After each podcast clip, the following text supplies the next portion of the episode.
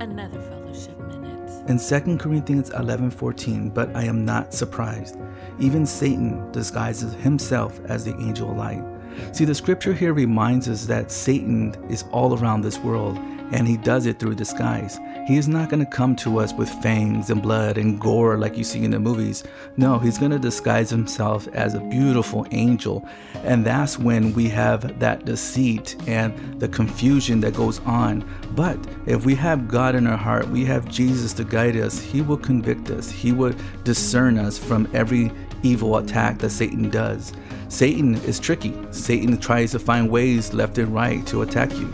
But if we have Jesus' Holy Spirit working within us, the discernment will work and the Holy Spirit will be there to protect us from every attack.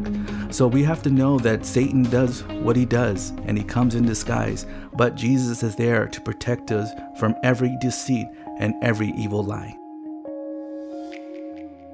Fellowship Minute is provided by Fellowship.fm and Angel Broadcasting Network.